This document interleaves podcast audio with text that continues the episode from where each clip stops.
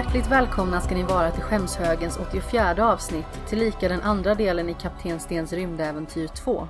I denna podcastserie, precis som i det första äventyret, är det jag, Amanda Sten, som utgår från det jag upplevt i min genomspelning av Mass Effect 2. Under tiden själva spelet upplevs sker frenetiskt antecknande som sedan, när eftertexterna rullat, omvandlas till ett mer noggrant författat manus som slutligen spelas in och klipps. Det låter kanske som en simpel process, men jag är väldigt stolt och nöjd varje gång ett avsnitt ens når omvärlden för lyssning. Då det är tidskrävande, men ett projekt som ligger mig oerhört varmt om hjärtat och just Mass Effect-serien låg många år i skämshögen. Jag vill också passa på att be om ursäkt för att det dröjde innan detta avsnitt kunde nå omvärlden och vill flagga för att detta projekt kan komma att bli väldigt utdraget. Det är nämligen så att manuset tar oväntat lång tid att skriva då jag har många bollar i luften samtidigt men däremot är jag fast besluten att slutföra resan i podcastform. Även att avslutningen upplevs som ljusår bort. I föregående avsnitt fick besättningen på The Normandy sannoliken känna på konsekvenserna av hur The Council fört galaxens invånare bakom ljuset efter den förödande attacken på citadellet. Ute på ett uppdrag går en för oss totalt främmande rymdfarkost till anfall, varpå vårt svävande hem brutalt demoleras. Trots att målet med detta illdåd med största sannolikhet var avrättning lyckades majoriteten av min besättning fly, medan jag själv gick ett bisarrt öde till mötes. Två år efter attentatet, som också blev min död, återupplivades jag på en forskningsstation driven av det smått opolitliga företaget Cerberus. Med nya individer vid min sida leddes jag till en enigmatisk karaktär som kallas The Elusive Man, som blev min nya uppdragsgivare. Han avslöjade för mig att en uppsjö mänskliga kolonier mystiskt gått upp i rök och för att eftersöka ledtrådar kring vad dessa utsatts för sände han oss till Freedoms Progress, vilket var den senaste människokolonin att försvinna. Under vårt uppdrag stötte vi inte bara ihop med en grupp Quarians.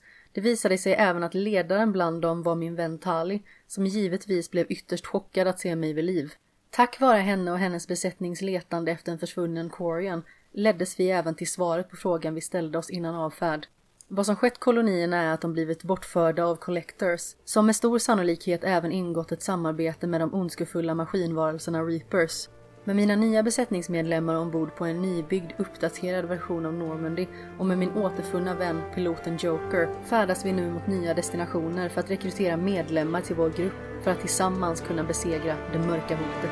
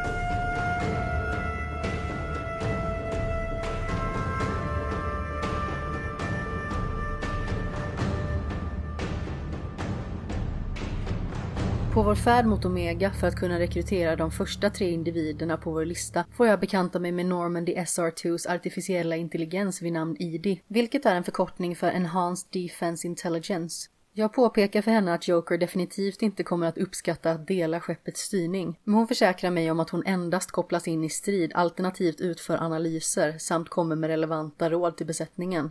Detta känns givetvis betryggande då det minst önskvärda här i startgroparna är att konflikt uppstår, vilket kan komma att förhindra vår potentiellt framgångsrika gruppdynamik.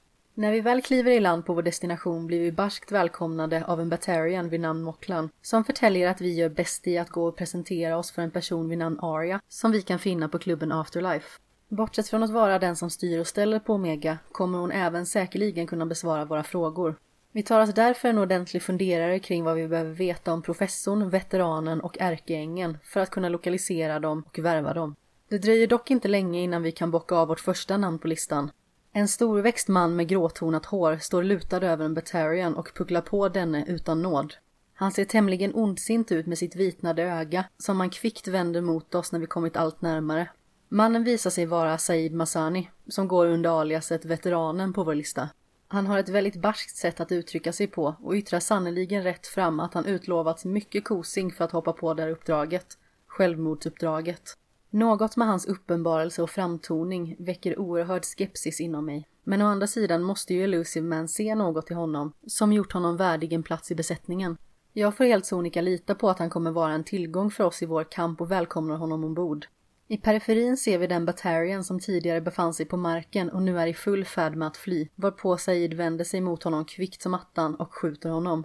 Genast frågar jag mig själv om vi trots allt kommer ångra beslutet att välkomna denne råbarkade stridspitt ombord.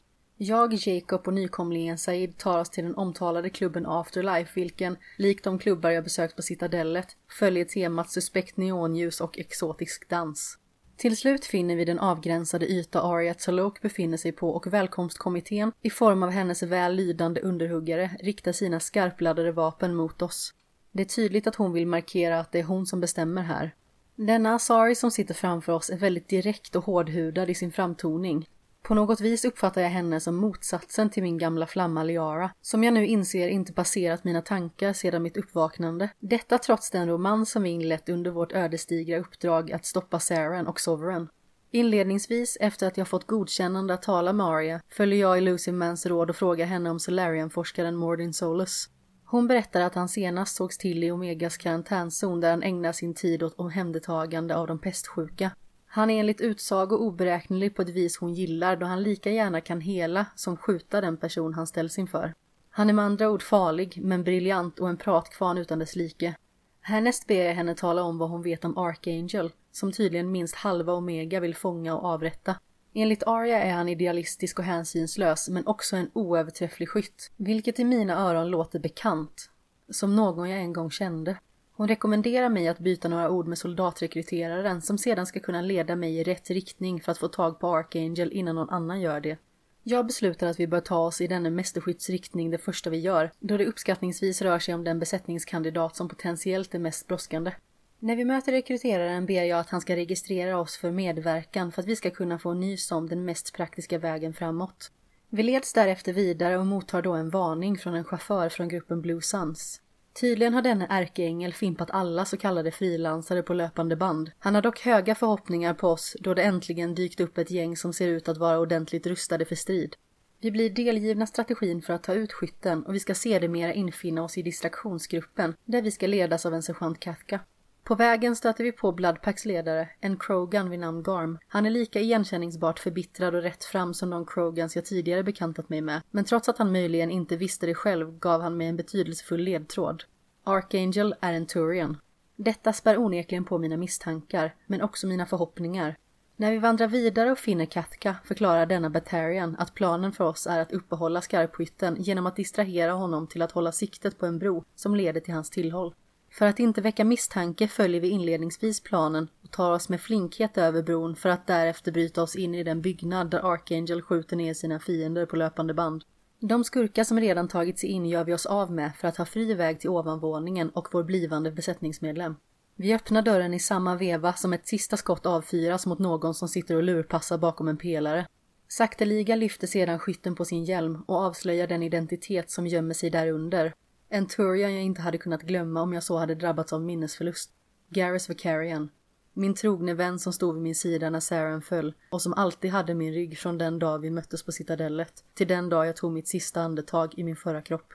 Till slut lyckas jag få ur mig frågan vad han gör här på Omega och han berättar att han tröttnade på citadellets vidriga byråkrati. Han valde att göra sig av med bovar på egen hand och sådana är ingen bristvara på Omega. På grund av detta har han sannoliken gjort sig hatad i dessa trakter och det har lagts ner mycket tid och resurser från diverse samarbetande grupper för att utmanövrera honom. Jag kan inte låta bli att fråga honom om hans alias Archangel är taget, men han förklarar att det är de lokala invånarna som har givit honom denna mystiska identitet. För mig är han fortfarande Garrus, trots allt som hänt. Samma gamla Garrus. Och såklart har han en plan, som enligt honom inte är perfekt, men åtminstone en plan. För att inte bli fullkomligt sönderskjutna föreslår han att vi håller oss kvar på utkiksplatsen tills deras försvar krackelerar. Först då gör vi ett försök att fly härifrån. Enligt honom är det en mycket lång historia som förtäljer hur han försatte sig i denna situation från första början. Men han lovar att om vi tar oss ur den levande ska han berätta in i minsta detalj. Han intar position och säger att han kommer hålla sig uppe för att prickskjuta och att jag helt sonika ska göra det jag gör bäst, precis som förr. Med de orden inser jag verkligen hur mycket jag saknat att ha honom vid min sida. Efter en hel del skjutande ställs vi mot en jättelik robot som en Salarian vid namn Jareth sänder in, vilken vi med lätthet skjuter tills den slutligen exploderar. Gareth imponeras över hur situationen hanteras och berättar att han minsann jagat just Jareth under en längre tid. Vi kommer därefter fram till att vi gör bäst i att dela upp oss och min uppgift blir att försegla tre portar som kan komma att läcka in fiender och om det sker kommer vi bli söndersmulade på nolltid. Jag låter den hittills pålitlige till lika stabile soldaten Jacob stanna kvar hos Garrus då jag litar på att han kommer försvara Garrus om så behövs samt utgöra ett solitt tillskott på skjutarfronten. Smått motvilligt tar jag själv med mig den mer oförutsägbara Said i min riktning för att kunna observera honom närmare i strid och då få reda på vad han går för. När vi slutfört vårt mål kallar Garrus på oss för att vi ska vara behjälpliga i att stå emot Garm och The Blood Pack. Även dessa otyg har han tampats med ett tag och när vi väl tagit ut dem förkunnar han att den här dagen bara blir bättre och bättre. Tarak och The Blue Sun står näst på tur, men de lyckas med en överraskningsmanöver som nästan får hjärtat att stanna. I tumultet blir Garrus skjuten och faller medvetslös ner till marken. I ett sammelsurium av förvirring och förtvivlan står vi sedan öga mot öga med Tarak och hans lika blodtörstiga underhuggare. Först när vi givit dem vad de förtjänar får vi tack och lov livstecken från den skadade Garrus. Och som tur är tar vi oss kvickt tillbaka till Normandy för att kunna se till att han fortsätter hålla sig vid liv. Vi behöver honom i kampen mot Reapers och Collectors. Jag behöver honom.